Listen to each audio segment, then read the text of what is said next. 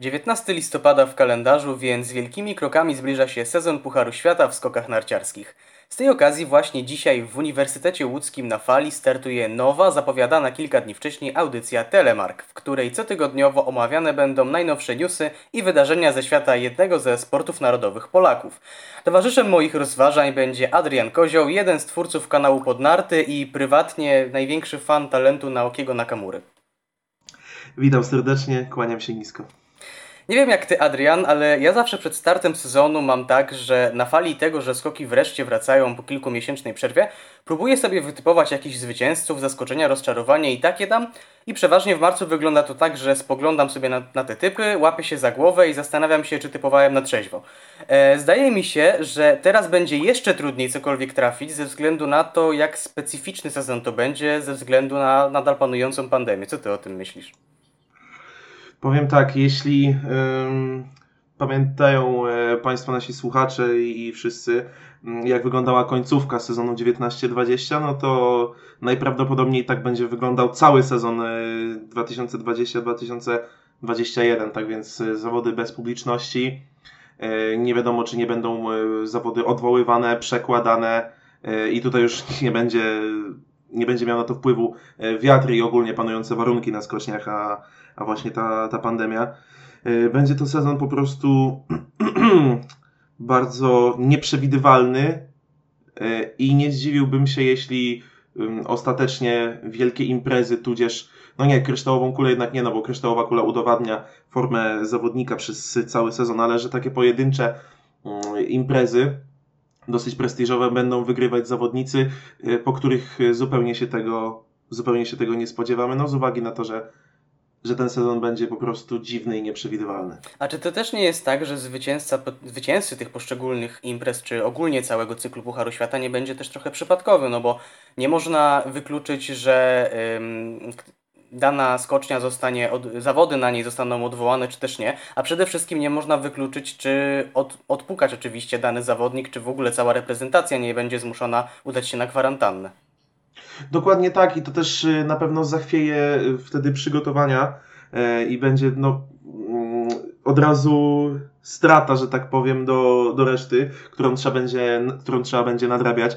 E, tak samo zobaczmy chociażby w piłce nożnej, jak wygląda sytuacja w poszczególnych ligach piłkarskich, gdzie chociażby w Anglii bardzo wysoko w tabeli jest Leicester, który chyba prowadzi, e, bardzo wysoko jest Southampton, e, które no, to są kluby, to są takie średniaki ligowe, no może, może Leicester w ostatnich latach trochę lepiej też to mistrzostwo, no ale jednak, że oni będą liderem po, po takiej ilości spotkań, to raczej nikt się nie spodziewał. Aston Villa też bardzo wysoko, Everton, a, a kluby pokroju Arsenalu, Manchesteru City e, czy Manchester United gdzieś daleko, daleko w tyle i nie zdziwiłbym się, jeśli ten sezon e, skoków narciarskich może wyglądać, jeśli, jeśli ten sezon będzie po prostu wyglądał podobnie jak te sezony e, w najsilniejszych ligach europejskich w piłce, w piłce nożnej. Tak jak już wcześniej wspomniałeś, naprawdę ciężko będzie określić, które zawody się odbędą, a które nie, ze względu, no nie wiem, może za wyjątkiem paru wyjątków typu Kusamo, ale to z innych względów, choć zaskakująco ciepło tam w tym roku, jak na listopad, to może i wiatr będzie mniejszy.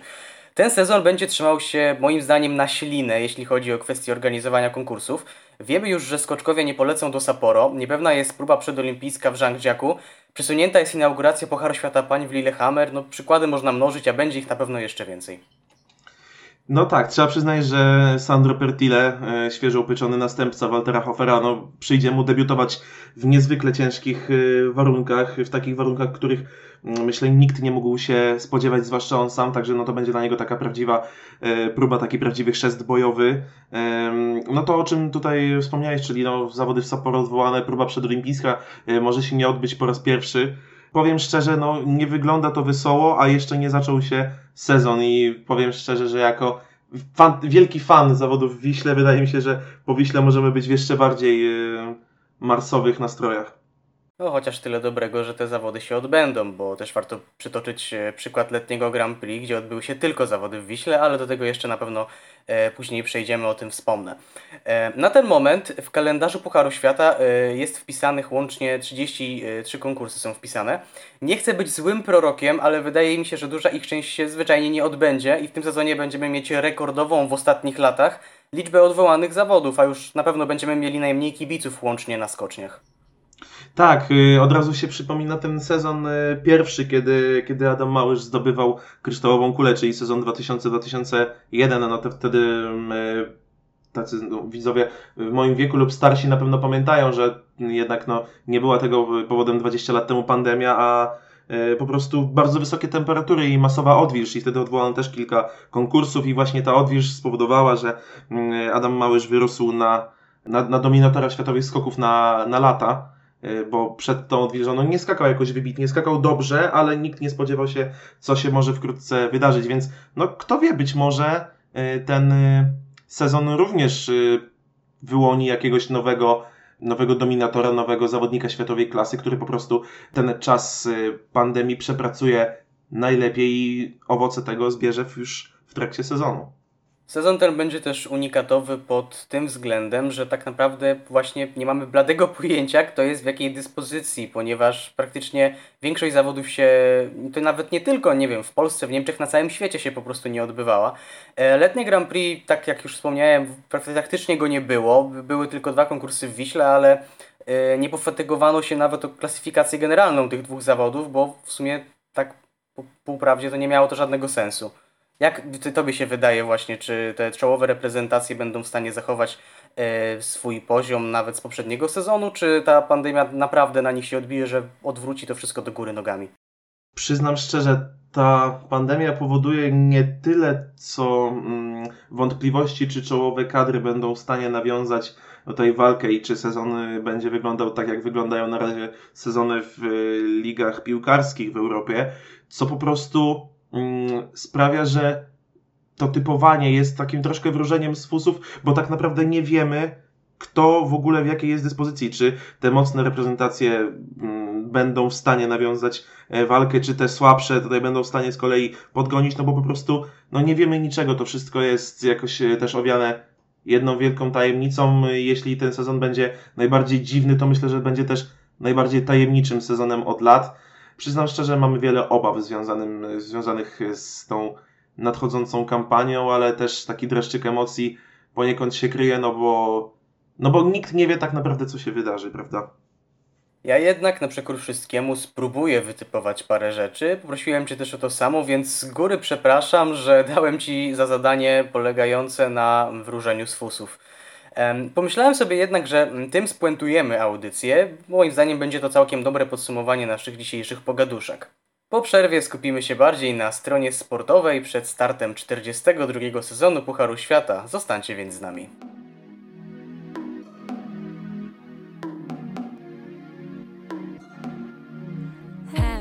Yours, through the hours, uncovering the soil.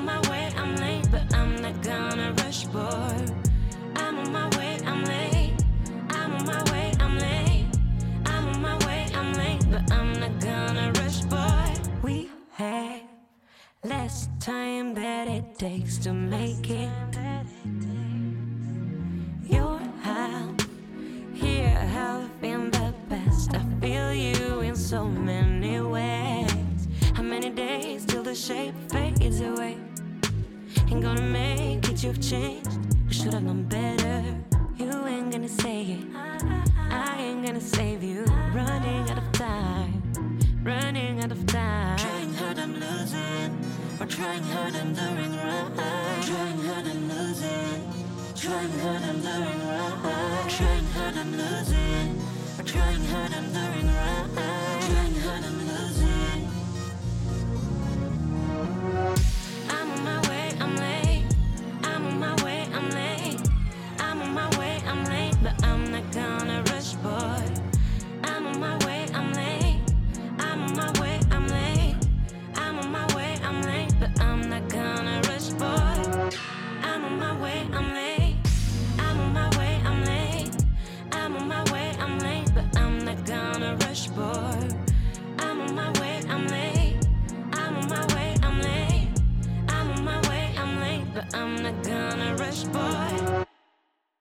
Wracamy po przerwie, słuchacie Telemarku, czyli audycji poświęconej skokom narciarskim. Przed przerwą dyskutowaliśmy z Adrianem o tym, jak nadchodzący sezon będzie reprezentacją tego mema z pieskiem pijącym herbatkę w płonącym domu, mówiąc it's fine, a teraz spróbujemy jednak wysnuć jakiekolwiek wnioski o tym, co może się wydarzyć w Wiśle na, na inaugurację sezonu.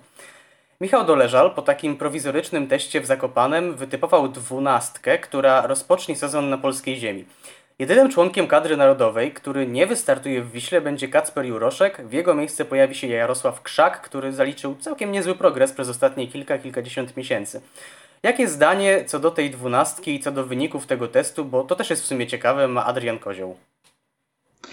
Więc tak, jeśli o to chodzi, ten konkurs w Wiśle powinien pokazać, chociaż no, konkursy w Wiśle zwykle są mało miarodajne i też pokazuje to chociażby fakt, kto tam e, wygrywał na inaugurację sezonu, chociażby Jewgeni Klimow czy Junshiro Kobayashi, mm, że to wcale nie musi być aż tak miarodajne, no ale jednak e, skoczkowie polscy skaczący tutaj na swojej ziemi, e, na skoczni, którą pewnie wszyscy doskonale znają, powinno dać to odpowiedź na to, kto nadaje się mniej więcej do skakania w zawodach o randze Pucharu Świata i, i podobnych, a kto po prostu, no niestety, no, Puchar Kontynentalny, ewentualnie FIS Cup i, i, i nic więcej. Yy, przyznam szczerze, mam nadzieję, że kilku młodych zawodników pokaże się z dobrej strony, dlatego że mamy po prostu starzejącą się już yy, kadrę. Większość naszych zawodników jest po 30.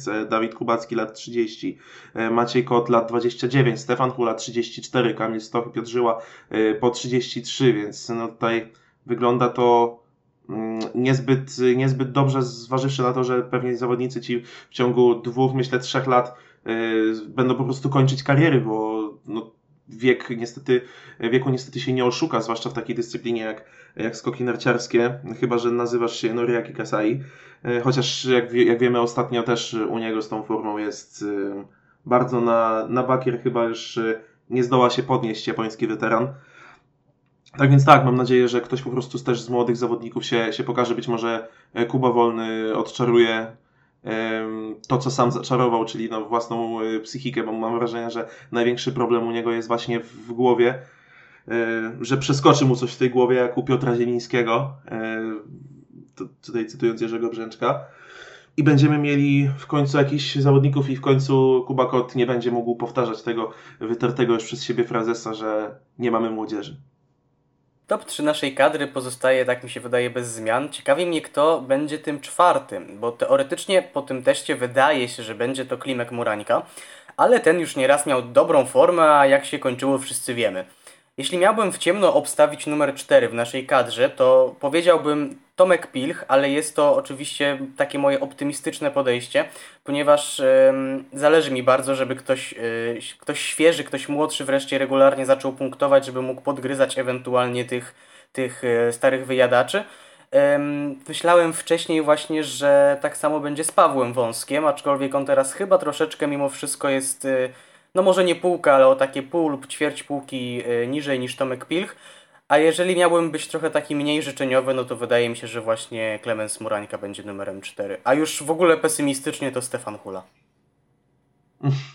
No tak, no tak. To, to, to, to jest scenariusz, który nie jest zbyt optymistyczny. No nie, nie wiemy też, co, co będzie z Maciejem Kotem. To jest zawsze jedna wielka niewiadoma, ale od y, faktycznie od jakiegoś czasu, od półtora roku co najmniej, myślę, może nawet więcej, y, Maciek skacze bardzo, bardzo słabo. Nie wiadomo, co się, co się tak naprawdę dzieje z y, naszym zawodnikiem. Właśnie też, y, właśnie też pozwolę Ci się tutaj wtrącić. Właśnie też ja spodziewałem się, że wszystko się em, prostuje, jeśli chodzi, dosłownie prostuje, nawet w locie, jeśli chodzi o Maćka Kota, bo zauważ, że mm, w Kontynentalu pod koniec tamtego sezonu już naprawdę skakał całkiem dobrze. Em, Nie pamiętam teraz, ale chyba nie wystarczyło to, żeby wrócił na dobre do y, Pucharu Świata.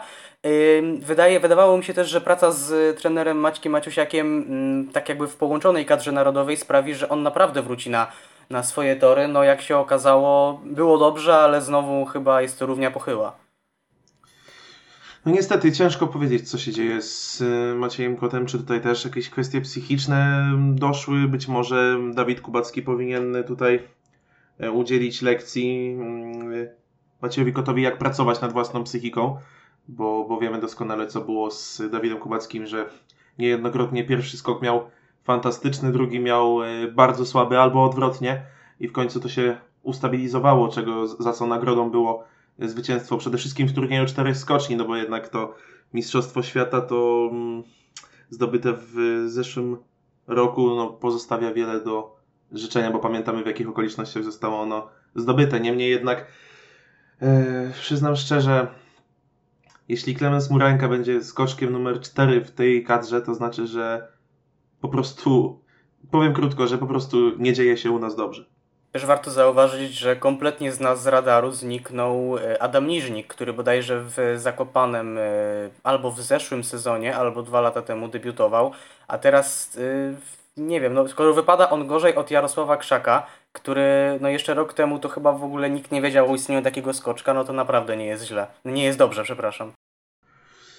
No niestety, nie wiem co dzieje się z młodymi zawodnikami, z młodymi skoczkami z, z Polski. Też no, wiemy jak to wygląda, że jak któremuś z zawodników bardzo, ale to bardzo nie wychodzi, chociaż ma talent, to bardzo szybko się zniechęca, czasami nawet kończy karierę. O tym też mówił e, chociażby Adam Małysza. Jeżeli e, mówi o tym Adam Małysza, więc osoba pracująca w, związku Wielka Legenda Skoków, mm, no ale przede wszystkim właśnie pracownik Polskiego Związku Narciarskiego, to znaczy, że jest naprawdę źle i prawdopodobnie nieco nawet gorzej niż sam e, pan Adam mówi.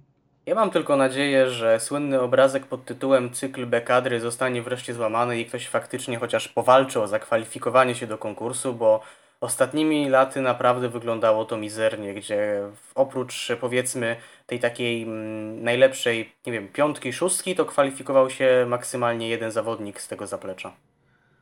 No przyznam szczerze, chciałbym, żeby jak najwięcej Polaków w cudzysłowie załapało się zarówno do pierwszej, jak i drugiej serii zawodów w Wiśle, żeby pokazali się z dobrej strony e, trenerowi, ale też ogólnie na światowym skokom, bo, no bo potrzeba po prostu zastępców dla tych, którzy, którzy skaczą obecnie, którzy ciągną ten wózek, a więc przede wszystkim tej trójki, o której tutaj wspomniałeś, a więc Piotr Żyła, Kamil Stoch, Dawid Kubacki. Mam nadzieję, że znajdzie się ktoś, kto pomoże im y, ten wózek ciągnąć, to troszkę ich odciąży, przez co też no, poniekąd pozwoli tym zawodnikom po prostu skakać dłużej, bo wiemy, że im mniejsza jest presja na jakimś zawodniku, tym po prostu no, ma większy spokój i jest w stanie y, lepiej skupić się na wykonywanej przez siebie pracy i jest też potem, wiadomo, w stanie robić to po prostu dłużej. Przejdźmy do składu personalnego innych ekip na zawody w Polsce. Mówiło się, że weekend będzie obładowany skoczkami nawet gdzieś z półtora tygodnia temu. Widziałem wpisy o blisko 80 skoczkach. E, Teraz wiemy, że nie pojawiają się kadry Finlandii i Kazachstanu. Francuzów, jeżeli w ogóle ujrzymy w Pucharze Świata, to będzie naprawdę dobrze. Zapowiada się, że wystartuje 68 skoczków, co i tak jest bardzo dobrym wynikiem, bo co prawda jest to inauguracja, na którą przeważnie e, jedzie dużo skoczków, ale no nie oszukujmy się, kiedy my mamy tak naprawdę oglądać aż tylu zawodników, jak nie właśnie na inauguracji. Przypominają mi się zawody bodajże na, mogę teraz się pomylić, Rasnowie, Rasznowie, ale gdzieś było tak, że chyba było tylko 51 skoczków w zeszłym sezonie na kwalifikacjach. Y, I jedynym, który się nie dostał był Johan Andre Forfang i to chyba było Sapporo, ale nie jestem przekonany. A to nie były zawody, y, gdzie jakby w ostatniej chwili dokoptowano dwóch Koreańczyków i jeden z nich odpadł? Znaczy, to, to takie zawody też były, ale pamiętam, że było raz, że raz były takie zawody, że było 51 skoczków w kwalifikacjach i chyba jedynym, który się nie dostał był Johan Andre Forfang, czym te, co też było wielkim zaskoczeniem. I mi się właśnie wydaje, że on chyba wtedy się nie dostał, dlatego bo został chyba zdyskwalifikowany. Chyba kiedyś tak było, że jakiś, że mało osób się kwalifikuje, znaczy mało osób odpadało i jeden z nich odpadł, y, bo był właśnie zdyskwalifikowany, co też by się śmieli ludzie, że... Znaczy, Forfang na pewno odpadł przez, ym, przez to, że skoczył bardzo słabo. Tylko nie pamiętam, czy to było Sapporo, czy, czy, czy co innego. No nie wiem, ja kojarzę właśnie, że ludzie się śmiali właśnie później, że sobie sędziowie wy, wybiorą, kto odpadnie właśnie, że sobie wybrali, kto odpadnie i dali mu dyskwalifikację. Mm, Przy- Przyznam szczerze, przyznam szczerze, że też, też y, dokładnie nie pamiętam, ale na pewno były takie zawody, gdzie Forfang się, się nie dostał, a było 51 albo 52 skoczków, już nie pamiętam, jak to było dokładnie. I był właśnie tym y, pechowcem, który się nie dostał, znaczy pechowcem. Mm, Pech to jest wtedy, jak y, sobie idziesz ulicą i ci spadnie cegła na głowę, a nie wtedy, kiedy no, nie potrafisz dostać się w ogóle do 50, tak? Zważywszy tak naprawdę o klasie Forfanga na tle pozostałych, powiedzmy, może nie jest to zawodnik w tym momencie na ścisłą czołówkę, ale powinien za przeproszeniem z palcem, no nie powiem gdzie, się do tego konkursu dostać. Ale rzeczywiście, że tak. Nawet jeśli warunki nie były zbyt sprzyjające, no to żeby nie, do, nie dostać się do pierwszej pięćdziesiątki, no to dla takiego zawodnika, który przecież aspiruje do bycia w światowej czołówce od wielu lat, chociaż moim zdaniem e, niekoniecznie tutaj na to zasługuje, no to powinien jednak no, chociażby kwalifikować się do zawodów, no a wtedy no to jednak Bez obaw, kompromitacja norweskiego skoczka. bez obaw Tagile zdobędzie podium. Tak jeszcze jakbym odnośnie tego, tych, e, tego składu personalnego na Wisłę. 68 skoczków to twoim zdaniem jest dużo jak na inaugurację, zważywszy, że mówiło się o blisko 80. Powiem tak, jak na skoki w Wiśle, gdzie wi wiadomo jak te zawody wyglądają i tak dalej, yy, i jak na sytuację, która panuje obecnie na świecie, to uważam, że liczba 68 zawodników jest całkiem y, satysfakcjonująca, tak bym to powiedział. Nie jest to za dużo, nie jest to za mało. E, powiedziałbym, że jest to ok, zważywszy też na to, że no kilka e, kadr w ogóle do Polski nie przyjedzie, ale z tego co się orientuję, przyjeżdżają chyba Ukraińcy po raz pierwszy od dawna. Tak, tak, yy, bodajże Kaliniczenko i Marusiak. No więc tak, no więc yy, fajnie, że, że znów powracają te nacje, które były tak, tak, tymi tak zwanymi nieoczywistymi e, w skokach narciarskich, że no bo wiemy co ostatnio się mówi o tej dyscyplinie, że no całkiem słusznie, że to jest tak naprawdę sport dla sześciu narodów. Pozostałe tam trzy, cztery walczą o, o siódme, ósme, dziewiąte, dziesiąte miejsce. Em, No a tak naprawdę potem już nie ma nic, no już ciężko, ciężko dzisiaj szukać zawodników z Holandii, Turcji, Węgier, tak, to, co, to z czym mieliśmy do czynienia jeszcze parę lat temu, no więc taki powiew świeżości poprzez pojawianie się ukraińskich skoczków, którzy zapewne nic nie osiągną, ale na pewno fajnie będzie ich zobaczyć. Miejmy nadzieję, że coś, że coś da, że tchnie w te narody, które obecnie w skokach się nie pokazują, taką wiarę, że, że warto walczyć, że warto próbować pokazać się światowym skokom. Myślę, że trochę by się z tobą mm, pan Kaliniczenko nie zgodził, który w zeszłym roku po raz pierwszy bodajże w swojej karierze zakwalifikował się do pierwszej serii któregoś z konkursów. Co prawda nie było tam, nie startowało w tych kwalifikacjach 68 skoczków, ale zawsze jest to jakiś mały sukces jak na Ukrainę. Oczywiście, że tak. No więc mam, mam nadzieję, że, te, że tutaj w Polsce też pokażą się oni z dobrej strony mm, i po prostu, no mówię, te, te, że te inne narody też, że dla innych narodów y, to będzie też taki wiatr w żagle, żeby, żeby jednak spróbować podjąć rękawice i, i spróbować wrócić do najpierw do pucharu oczywiście, do, do tych pucharów rangi FIS Cupa, czy, e, czy, czy, czy pucharu kontynentalnego, a później do pucharu świata, po prostu fajniej się takie zawody ogląda. Zwłaszcza, że oni chyba teraz w pierwszym periodzie Pucharu Kontynentalnego będą mieli limit chyba pięciu, pięciu zawodników. No więc jeśli tylko będą mieli tych y, zawodników, y, że tak powiem, godnych występowania w zawodach tej rangi, to proszę bardzo, niech występują i niech się pokazują, bo mówię, no po prostu fajnie ogląda się zawody Pucharu Świata w skokach, gdzie jest więcej y, narodowości niż te 8, 9, 10. Mnie też bardzo zastanawia, znaczy może nie tyle zastanawia, co pozytywnie zaskoczył fakt, że w konkursie drużynowym najprawdopodobniej zobaczymy Włochów, ponieważ do Aleksa Insama i spółki dołączył młody zawodnik, którego nazwisko sobie w tym momencie muszę przypomnieć, Daniel Moroder. Włosi najprawdopodobniej nie wejdą do drugiej serii konkursu drużynowego, ale sam fakt, że w nim wystąpią jest już dla mnie zas- zaskakujący. Oczywiście, że tak. No też ym, na pewno taka, ten sezon będzie też ym, taką szansą, myślę, dla Aleksa Insama, który no, po tym jak... e, Przystojnego jakby- Alexa Insama trzeba tutaj Dokładnie tak, dokładnie tak. Po tym jak y, naprawdę bardzo dobrze prezentował się w zawodach Pucharu Świata na początku, później zdaje się wicemistrzostwo świata juniorów zdobyte? Tak, tak, tak. No, często przypominane. Dokładnie tak. I, i później nagle zgasł. Wielu, którzy, którzy doszukują się teorii spiskowych, tutaj y, próbują winiać za to Łukasza Kruczka, natomiast no, ja myślę, że też wina, winę ponosi z pewnością sam zawodnik i przede wszystkim włoski związek e, narciarski, w którym też no, powiedzieć, że dzieje się tam patologia, to jakby mm, nic nie powiedzieć. No zwłaszcza, że są takie przykłady moim zdaniem troszeczkę gorzej stojących reprezentacji jak, nie wiem, Kanada czy Francja, gdzie McKinsey Boyd Cloves czy e, Vincent de Compsevua potrafili e, swego czasu zdobywać naprawdę solidne punkty. Dokładnie tak, a na Alex Insam, y, mimo tego, że pokazywał na co go stać, to od jakiegoś czasu no, jest po prostu cieniem samego siebie, jest cieniem skoczka narciarskiego. Y, Ma problemy z zakwalifikowaniem się w ogóle do pierwszej serii konkursowej, co jest też e, no, no po prostu tragiczne, i bo chłop, chłopak naprawdę rozwijał się, rozwijał się fajnie, zwłaszcza na tych lotach narciarskich pokazywał się z bardzo dobrej strony, a On chyba nagle- nawet w pierwszej dziesiątce zakończył zawody któreś na mamucie, jeśli się nie mylę.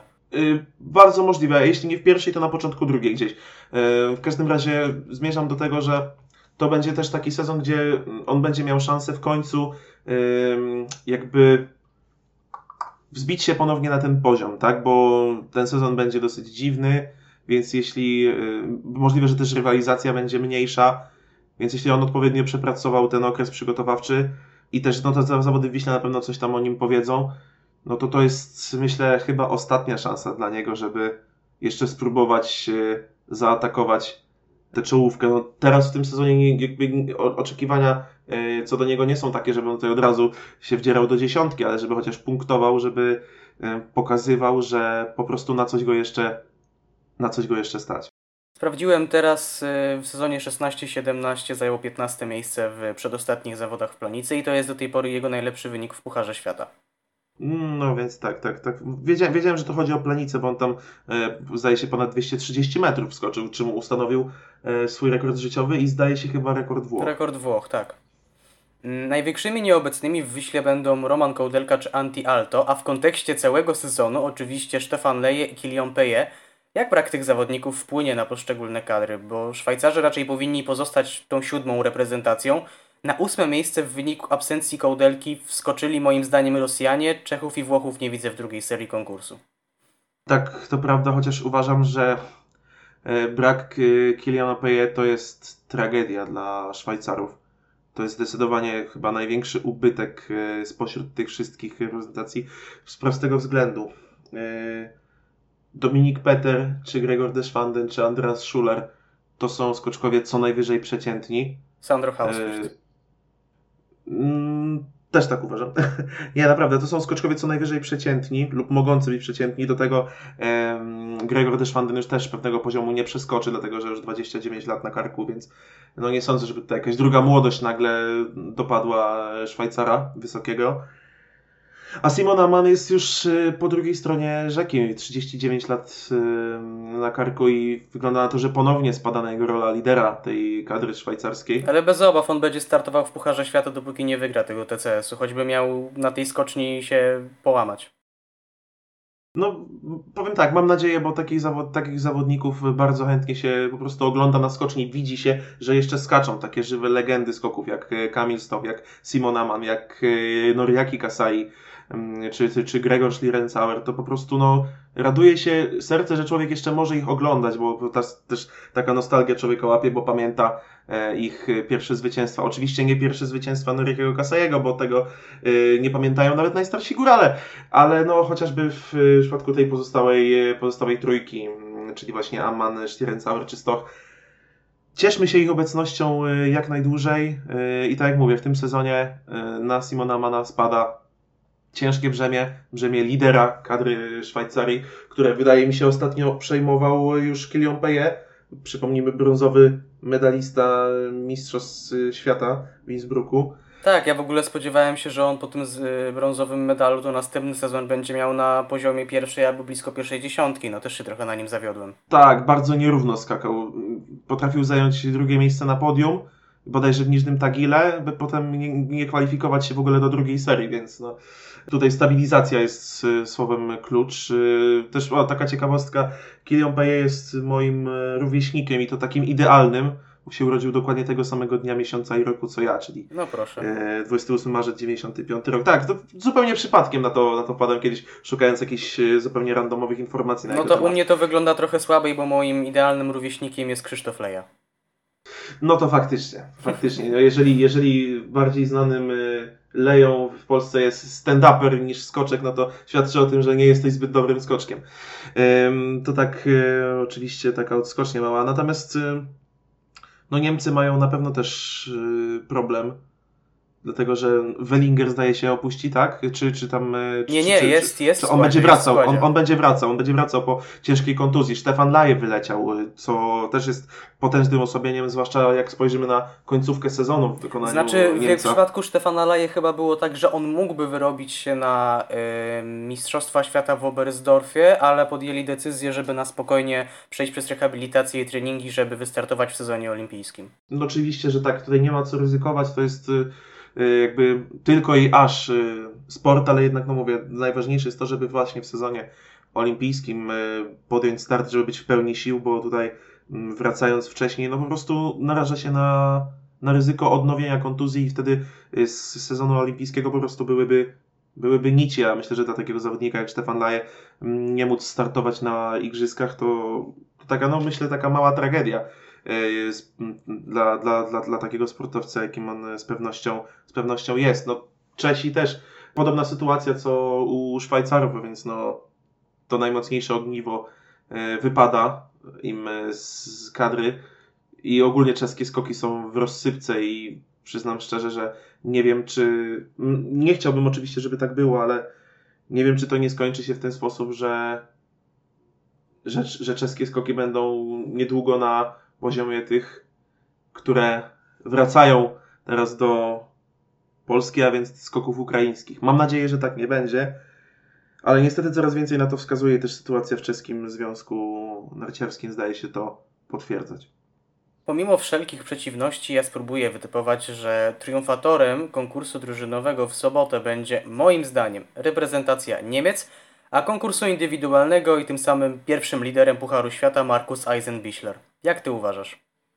Przyznam szczerze, mm, zważywszy na to, że często reprezentacje prowadzone przez e, Stefana Horngachera rozkręcają się powoli, bo czy to Polska, czy chociażby Niemcy w zeszłym sezonie, gdzie zaczęli chyba od piątego miejsca w Wiśle, to jednak e, wstrzymałbym się z tym typowaniem Niemców jako, jako zwycięzców e, tego inauguracyjnego konkursu drużynowego w Wiśle. Wydaje mi się, że tutaj, chociaż no mówię, ciężko tutaj wróżyć mi z fusów, że zwycięzcą będzie któraś z ekip Austria, Norwegia. I uważam, że Polska też będzie się liczyć i mamy w tym konkursie duże szanse na podium. A co do indywidualnego zwycięzcy? Co do indywidualnego zwycięzcy, bardzo ciężko, bo nie wiemy kompletnie, kto jest w jakiej formie to letnie Grand Prix. Też nam o niczym nie powiedziało, no bo... Dlatego będzie, duża, dlatego będzie duża satysfakcja, jakby udało się trafić. Tak, to też prawda. No dobra, pójdźmy może optymistycznie, tak, y, ale też troszkę na łatwiznę. Powiem, że Kamil Stoch tutaj wygra swój kolejny 37 już konkurs y, Pucharu Świata. No Właśnie, bo w tym sezonie ma dużą szansę prześcignąć wreszcie Adama Małysza w ilości wygranych konkursów. No i przyznam szczerze, szansa jest duża. Konkursów wydaje się, że będzie sporo, no ale wiadomo, no, y, ile z nich może zostać poodwoływanych. Chciałoby się, żeby Kamil wygrywał jak najwięcej y, i tak dalej, ale nie chciałbym, żeby nawet jeśli, nie, niezależnie od tego, czy dojdzie, czy nie dojdzie do tego y, przebicia w ilości zwycięstw Adama Małysza, żeby ktokolwiek tych zawodników ze sobą porównywał, ponieważ obaj skakali w zupełnie różnych epokach, y, według mnie, chociaż skakali razem, ale przez no, y, jakiś tam y, krótki okres, przez tam bodajże 5 czy, czy, czy, czy 6 sezonów, natomiast to były zupełnie różne epoki, ta powiedzmy od roku 2010 do teraz i ta od roku 2000 do 2010. Przede wszystkim jestem zdania, że w epoce 2000-2010 y, skakali, była większa konkurencja, było więcej takich skoczków światowej klasy. E, natomiast no, te trzy złota olimpijskie Kamila Stocha są, że tak powiem, nie, niepodważalne, więc nie chciałbym, żeby ktoś tych dwóch zawodników ze sobą porównywał. Po prostu obaj byli wybitnymi skoczkami, obaj dostarczali nam mnóstwo pozytywnych emocji e, i ja nie chciałbym żadnego z nich faworyzować, choć oczywiście wiemy doskonale, że spora część Polaków, w tym ja oczywiście, ma duży sentyment do Adama Małysza, bo to on dźwignął te polskie skoki z, no, z zapaści, trzeba to powiedzieć szczerze. To na koniec tego wejścia jeszcze chciałbym zapytać Cię o taką szybką opinię co do odpuszczenia Niżnego Tagiłu przez reprezentację Polski A. E, temat ten na pewno jeszcze wróci, kiedy będziemy mm, omawiać, kiedy będziemy mieli audycję przed rzeczonymi zawodami. Wiemy że, stawia, wiemy, że stawią się tam skoczkowie, którzy w Wiśle i Kusamo będą tymi zawodnikami 7-12. Szczerze mówiąc, ja nie mam zdania, czy jest to dobre, czy złe wyjście. Niemcy na przykład stosują kompletnie odwrotną strategię i planują wystartować wszędzie najsilniejszym zestawieniem. Powiem szczerze, nie wiem skąd ten pomysł się wziął i, i że tak powiem, co ma, co ma pokazać i, i ewentualnie do czego doprowadzić. No najpewniej e, jakieś, wiesz, przygotowania pod Mistrzostwa Świata w lotach. Mam nadzieję, że tak, y, jeśli, jeśli faktycznie mają nie skakać w Niżnym Tagile, to akurat y, spoko. Ta skocznia też uważam nie jest jakaś y, wybitna, chociaż ciekawostką jest to, że najprawdopodobniej w tym sezonie to właśnie zawody w Niżnym Tagile będą miały najwyższą frekwencję, dlatego że będą to prawdopodobnie jedyne zawody, które będą miały jakąkolwiek. A ja Ci mówię, że nie będą miały najwyższej frekwencji, bo tam nie będzie żadnego Polaka, bo po co, jak idzie tam kadra tylko. W sensie mówię o kibicach. Nie, ja rozumiem, rozumiem. Także no, y, to, to, to jest też śmieszne, że na Niżnym Tagile będzie najwięcej, największa ilość kibiców, gdzie tam zawsze y, jest atmosfera dosyć piknikowa, co też doskonale wiemy, te zawody są skrajnie nudne, więc y, to jest kolejny powód, ten brak kadry a polskich skoczków, żeby tych zawodów nie oglądać, więc ja akurat się cieszę. Po przerwie spróbujemy z Adrianem wytypować naszych faworytów w nadchodzącym sezonie, chociaż to będzie jak, nie wiem, y, rzucanie rzutką do tarczy tyłem zasłoniętymi oczami. Jakkolwiek pokrętnie nam to nie wyjdzie, naprawdę zapraszam. Wracamy już za parę chwil.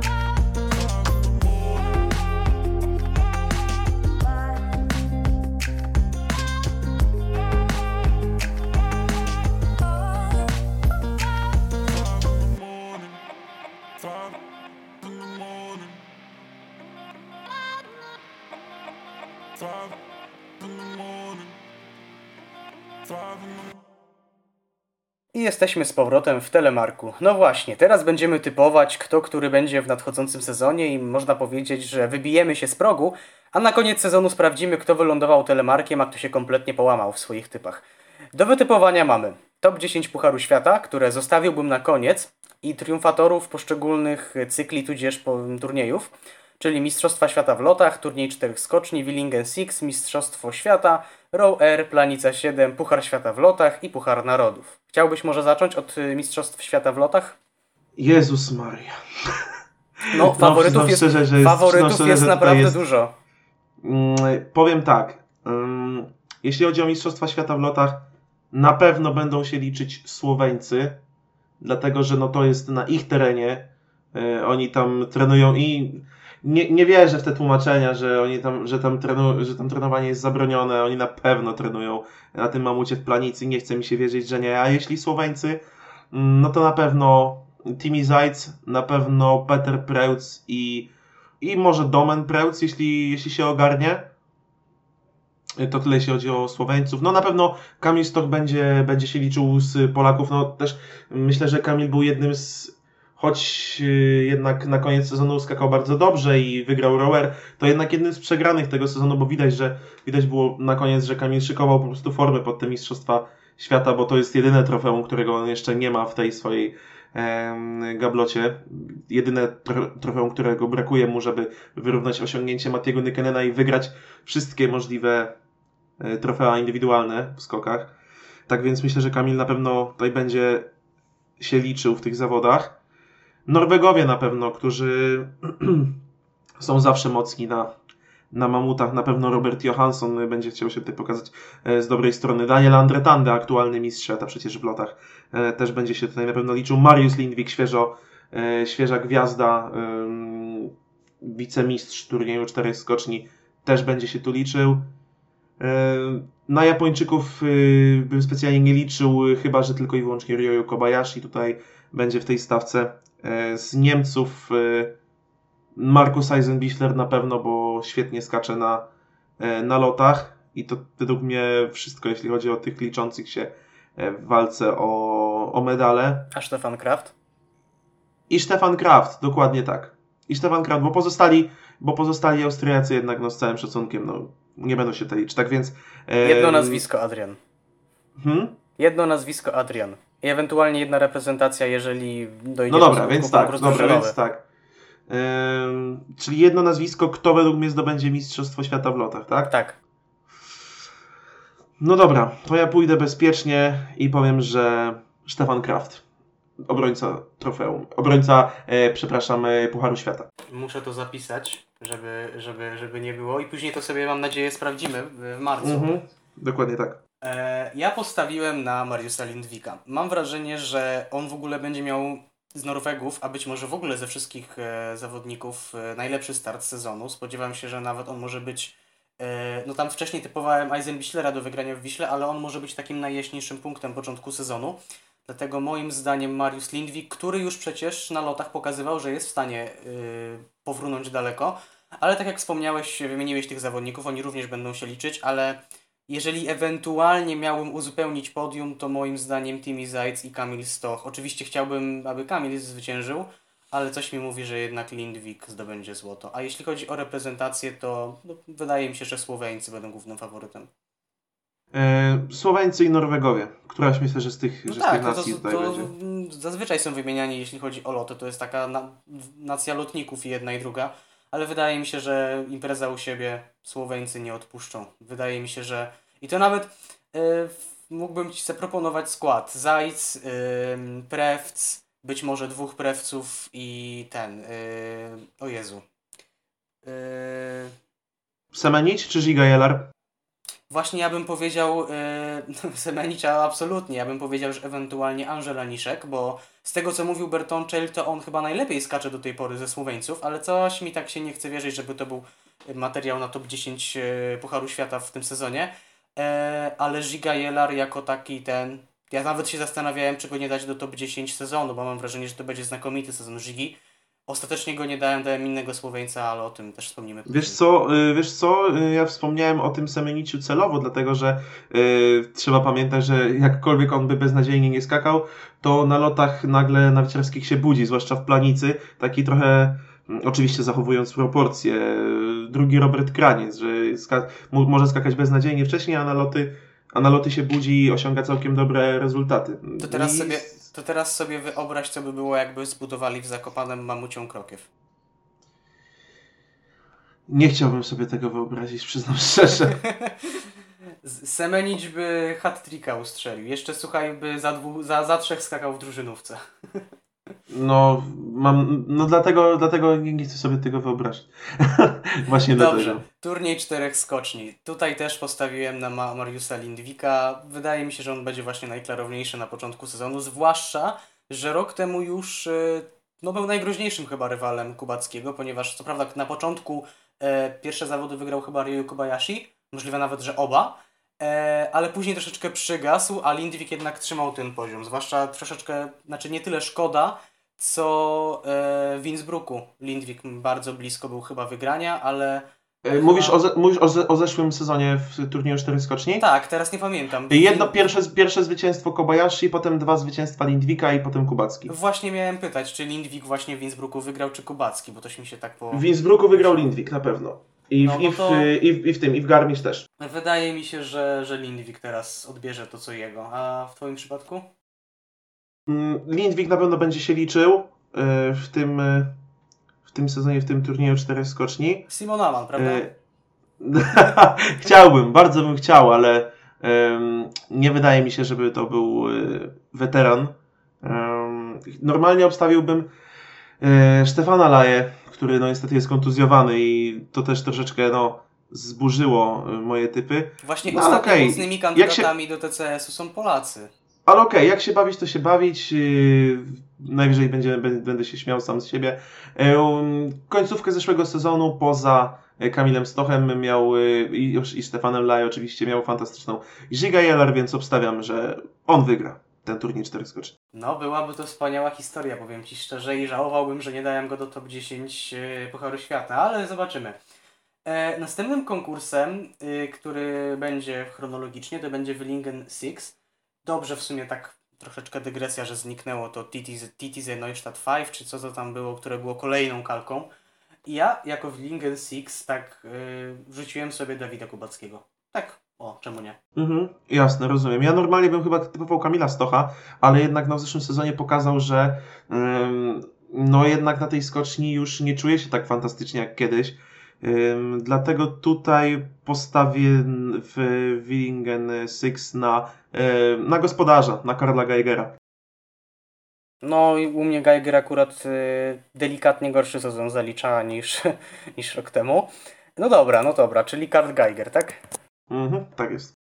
I teraz tak, to jest ciekawa sprawa. Mistrzostwa Świata w Oberstdorfie. I tutaj mam chyba najbardziej, może nie tyle kontrowersyjnego, co takiego w porównaniu z innymi delikatnie z drugiego szeregu, ale wydaje mi się, że ten sezon będzie miał naprawdę znakomity. Yuki Yasato. Mhm. W sensie y, na, na dużej skoczni, tak? A właśnie, czekaj, bo ja nie pomyślałem, że duża i mam... No, no dobra, dobra, to na dużej skoczni Yuki Yasato i zaraz wymyślę na normalnej. Dobra, to od razu powiem, y, jak to wygląda u mnie. Na dużej skoczni mm, według mnie e, Mariusz Lindwik, a na skoczni normalnej Dawid Kubacki broni tytułu. No dobra, ja teraz tak sobie na szybko się zastanowiłem. No byłoby paru faworytów. Tak myślałem nad tym Geigerem, ale, ale nie. Chyba bym powiedział, że Kamil Stoch. O, proszę. No, jakoś tak mi za- zadźwięczało. Rower. I tutaj mówię zdecydowanie, biorąc pod uwagę, jak równy jest to za- zawodnik Kamil Stoch. Co do rower, mm, albo Kamil Stoch, albo Stefan Kraft, ale okej, też pójdziemy w Kamila. No to mamy pierwszy wspólny typ. Zobaczymy, jak się to sprawdzi. E, Planica 7. Markus Eisenbichler. Wydaje mi się, że yy, na początku troszeczkę właśnie może wygrać zawody w Wiśle, gdzieś tam znaleźć się na podium. Potem moim zdaniem może troszeczkę dołek być Eisenbichlera, ale pod koniec sezonu powinien wrócić. Nawet wydaje mi się, że on mógł być głównym rywalem Stocha w Rower i właśnie, że Stoch wygrywa Rower, a Eisenbichler wygrywa Planica 7 i ja to Jasne. tak widzę. Ja, ja z kolei pójdę bezpiecznie jeśli obstawiałem mistrza, świ- mistrza świata w lotach jako Stefana Krafta, to w Planice 7 też pójdziemy w Stefana Krafta. Okej. E, to teraz Puchar Świata w lotach, czyli za Bad Mała kryształowa kula, tak? Tak, Bad Mittendorf, Planica Wickersun. No to u mnie też, y, pewnie głównie za Planica 7 Markus Eisenbichler. No to u mnie z kolei właśnie Kraft. Strasznie widzę, że nie tyle mamy rozbieżne opinie, co po prostu mamy dużo kandydatów. To nie jest tak, że jeden czy dwóch zawodników wygrywa wszystko, ale mi się wydaje, że tak to będzie wyglądać, biorąc pod uwagę. Tak, bo to będzie bardzo nierówny sezon. tak no pandemia i jeszcze nie wiadomo jak z formą zawodników. Dokładnie tak. Puchar Narodów, moim zdaniem Niemcy obronią tytuł bez większych problemów. Mają w tym momencie najrówniejszą, najlepszą kadrę. E, Niemcy chyba tak, bo e, za Stefana Laje, który teraz opie kontuzję wraca, e, utalentowany Dawid Ziegel, więc tak, tak, tak, zgadzam się. No, to Niemcy. jest mój ulubieniec, wi- wieczny talent. Widzę go tutaj na podiach, a on co chwila mi spłata psikusa i kontuzję łapie. Eee, no dobra, no to teraz e, top 10 Pucharu Świata. I ja tu proponuję taką, taką e, jakby e, sposób działania. Mówimy od 10 do pierwszego na zmianę i dopiero jak skończymy mówić, mówimy, że jakby staramy się poszczególnych zawodników umotywować dlaczego. Znaczy no niekoniecznie wszystkich, tak, ale któryś tam, których chciałbyś umotywować, dlaczego ich wymieniłeś na tej pozycji, e, to Mhm. mógłbyś coś dodać. Co ty na to?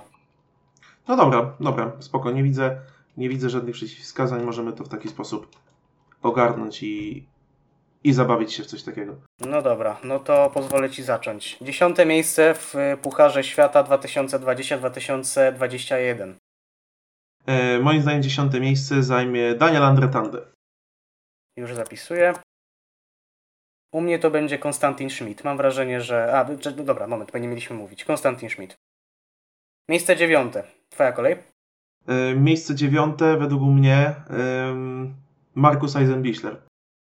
Okej. Okay. Timmy Zajc.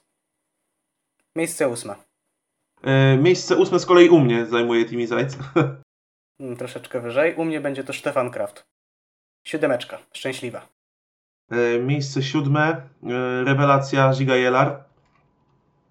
Według mnie oczywiście. Hmm, fajnie by go było zobaczyć. Y, U mnie numer 7 to Karl Geiger. 6. E, numer sześć u mnie em, zajmuje Yuki Yasato. U mnie jest trochę wyżej, zaraz do tego przejdziemy. U mnie numer 6 to jest jego rodak Ryoyu Kobayashi. Czołowa piątka. E, miejsce piąte Karl Geiger u mnie. Um, chyba zamienili się u nas pozycjami. Nie, dobra, nieważne. Yy, piąty Kamil Stoch. Numer 4 za podium. Numer cztery y, w tej klasyfikacji u mnie zajmuje Dawid Kubacki.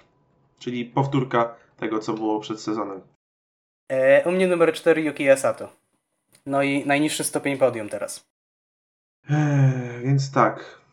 Na najniższym stopniu podium według mnie będzie stał Stefan Kraft. A u mnie Dawid Kubacki. Numer 2 w Pucharze Świata to Według mnie Kamil Stoch. Aż mi się przypomniało moje, ale to później jeszcze wspomnę, moje optymistyczne typowanie y, przed zeszłym sezonem. E, u mnie numerem dwa będzie Markus Eisenbichler i wydaje mi się, że możemy mieć identycznego zwycięzcę. To na 3-4, dobra? Ciekawy jestem, czy będzie to ten sam. No uwaga, 3, 4. Mariusz Lindwik. Tak jest. Dokładnie. No, jeśli, chodzi, jeśli, tutaj- chodzi o, jeśli chodzi o takie ciekawostki mm, z mojej dziesiątki, no to nie umieściłem w tej dziesiątce Ryoyu Kobayashiego. O proszę, faktycznie. Spodziewasz się, że będzie miał y, dołek teraz w tym sezonie? Tak mi się wydaje, już zeszły sezon y, troszeczkę go utemperował, chociaż oczywiście też dobry, dobry sezon, kilka zwycięstw, między innymi chyba TT Zenostad 5 wygrał, ale no te, te konkursy były takie, że on nie wygrał żadnego konkursu, Tak, a wygrał, właśnie a wygrał chyba- Zenostad 5. No, Dwukrotnie więc, no, był chyba drugi, wygrał dwa razy, nie wiem, y, wiem, że dwa razy wygrał kwalifikacje, Dawid... kwa, kwalifikacje wygrał i, i tym sobie zapewnił. Tak, bo chyba y, Ko- Kobayashi był pierwszy, a Kubacki chyba trzynasty dlatego. Mhm, tak, dlatego, dlatego to się tak skończyło. Tak więc no, uważam, że ten sezon to będzie niestety brutalna weryfikacja Ryoyu Kobayashiego. Znaczy, u mnie też on troszeczkę niżej, ale wydaje mi się, że poszczególne zawody może jednak mieścić się na podium i to może mu trochę podreperować sytuację. E, Nie dałem go w ogóle jako triumfatora żadnych zawodów, zresztą ty też. E, No zobaczymy, czy takie zwątpienie w Rioju będzie słuszne w naszym przypadku. Bo też warto było zauważyć, że kiedy on dwa lata temu miał taką naprawdę e, sezon życia, to każdy mówił, że no Rioju zje teraz tę dyscyplinę na najbliższe 10 lat, ale już następny sezon nie był wcale taki wybitny. No tak, to, to, to, to prawda i mm, ten sezon wydaje mi się, że będzie jeszcze słabszy w jego wykonaniu. No tak jak mówię, nie dałem go nawet w dziesiątce. Być może jest to kontrowersja, być może przesada, no ale wyjdzie to w praniu na koniec sezonu. No w moim przypadku jeszcze może zastanawiająca być obecność e, na dziesiątym miejscu Konstantina Schmida. E, On w zeszłym sezonie zdobył pierwszy, mm, zdobył swój pierwszy, swoje pierwsze podium. Wydaje mi się, że kiedy teraz tak na poważnie Stefan Horngacher do niego przysiądzie, to, to będzie naprawdę zawodnik, który e, jeszcze jakby nieregularnie, ale może meldować się w czołowej dziesiątce, myślę, spokojnie. To może być jakby mm, pewniak do y, drużynówek. No bo tak naprawdę Niemcy mają ok, problem jakby bogactwa, ale jeśli chodzi o drużynówki, no to co? Y, Eisenbichler, Geiger, Schmidt i ewentualnie czwarty na wymianę. Tak mi się wydaje, że to będzie wyglądać. No tak, też mówię, Konstantin Schmidt, y, to, to, to, o czym wspominałeś, to jest bardzo utalentowany skoczek. W zeszłym sezonie wreszcie udało mu się stanąć na podium w zawodach Pucharu Świata. Bardzo dobrze rozwija się kariera młodego Niemca i no, miejmy tylko nadzieję, że nie powstrzymają jej kontuzje, tak jak y, w przypadku chociażby Dawida Zigara. To tylko teraz, bo chciałem wspomnieć, znalazłem swojego tweeta z 22 listopada 2019 roku, więc prawie rok temu, przed tamtym sezonem. Chętnie przeczytam swoją dziesiątkę, bo ona jest naprawdę śmiechu warte. Od, dziesiąt, od dziesiątego miejsca Mariusz Lindwik, Jakub To Wo- też od, od, razu możemy, od razu możemy weryfikować z tym, jak ostatecznie ta dziesiątka Dobra, wyglądała. dobra, to ja będę Dziesiąty czytał... był Aschenwald, Lindwik był siódmy. No, to w sumie nawet wiele się nie pomyliłem. Uwaga, teraz będziesz musiał trochę poskrolować. Dziewiąte miejsce, Jakub Wolny. O mój Boże. Naprawdę w niego wierzyłem po tym sezonie. Ciężko, ciężko, to, ciężko to w ogóle e, jakkolwiek skomentować. Naprawdę, E, nie, ja najgorszy, ci, z Polaków, na- najgorszy z Polaków był Murańka, 61 miejsce. A Jakub Wolny, gdzie był? Przyznam szczerze, nie widzę. Nie mów mi, że, że nie, na pewno, na pewno jakieś punkty zdobył. Punkt, czekaj. E, Klemens Murenka zdobył. Klemens Murenka zdobył punktów 8 i on był najgorszy. Potem e, Aleksander zniszczą 51 miejsce, egzekwo z Gregorem Deszpantenem 18 punktów. Stefan Wola 46 punktów 31, Maciej Kot 40 punktów. Jest Jakub Wolny 38 miejsce, 58 punktów. Nie no, to, to 31 miejsc różnicy raptem, myślę, że to jest w granicy błędu. E, miejsce ósme u mnie był Johan Andre Forfang. E, no, wiele się nie pomyliłeś, był 12. A ósmy był Peter Preutz. E, następna wielka pomyłka, Stefan Kraft, miejsce siódme. O tak, no tak, Stefan Kraft, wielki zwycięzca. Przede wszystkim bardzo równo skaczący i tym, tą swoją równością wygrał w tamtym sezonie. Co ciekawe, na miejscu szóstym już wtedy bardzo mocno wierzyłem w Japończyka Yuki Asato. O, a był 13 ostatecznie, no ale też całkiem niezły sezon, no i też chyba dwa zwycięstwa, tak? Sapporo i chyba Niżny Tagił. Tak, tak. Ale on troszeczkę no, nierówny był w zeszłym sezonie. Mam nadzieję, że teraz nad tym popracował. No, Zgadza się, nierówny. Miejsce piąte, Karl Geiger. Tutaj najbliżej chyba byłem, tak mi się wydaje. Mhm, Geiger był drugi, tak i no nie, z. Lindwik, o, z, z Lindwikiem byłem chyba bliżej. O jedną pozycję. Nie, identycznie jest. O trzy pozycje różnicy. mhm. Mie- nie no, najbliżej teraz, na teraz będę najbliżej, bo czwarte miejsce Ryu Kobayashi.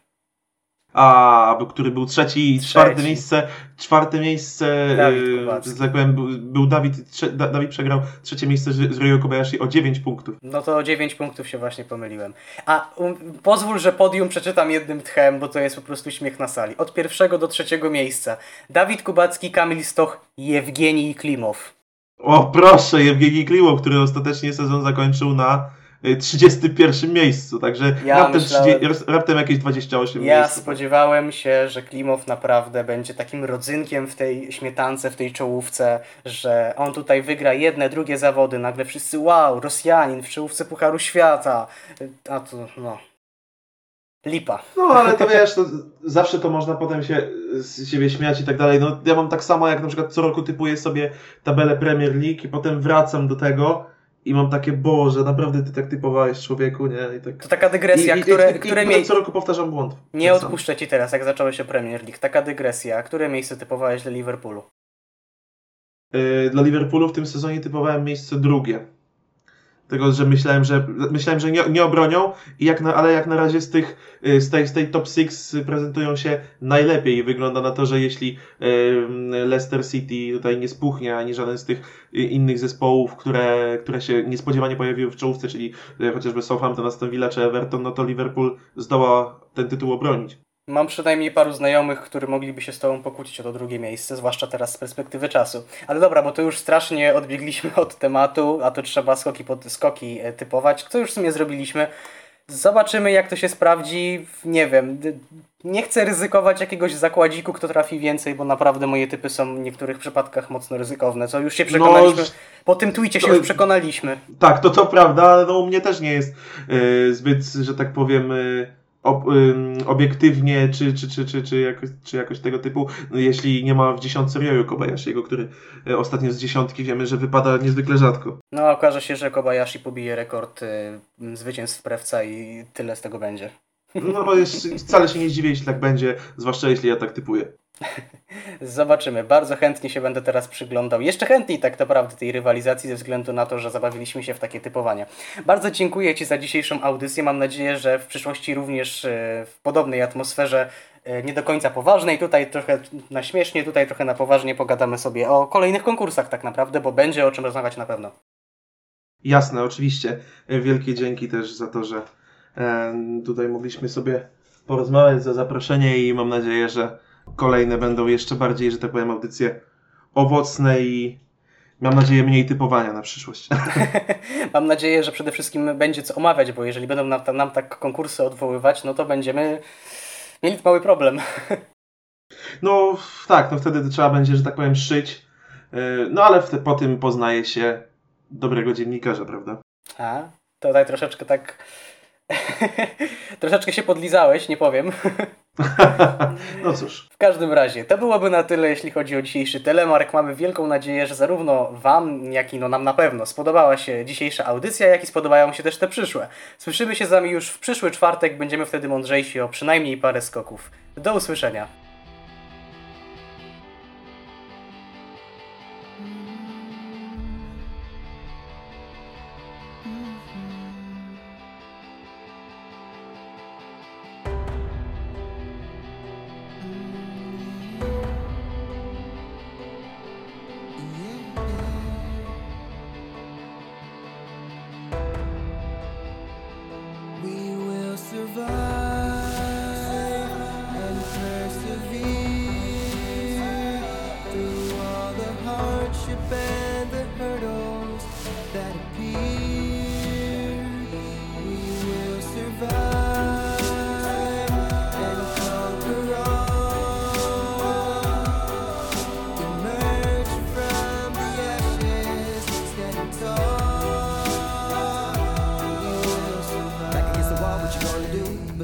Yourself, it's possible. Create a force, unstoppable. Breaking through all the obstacles. Life can get cold like a popsicle. It'll freeze your heart like an icicle. That's how you overcome the impossible. Enduring through the stoppable. And there's no better feeling living life without ceilings. When your thoughts become visions and your words they create survive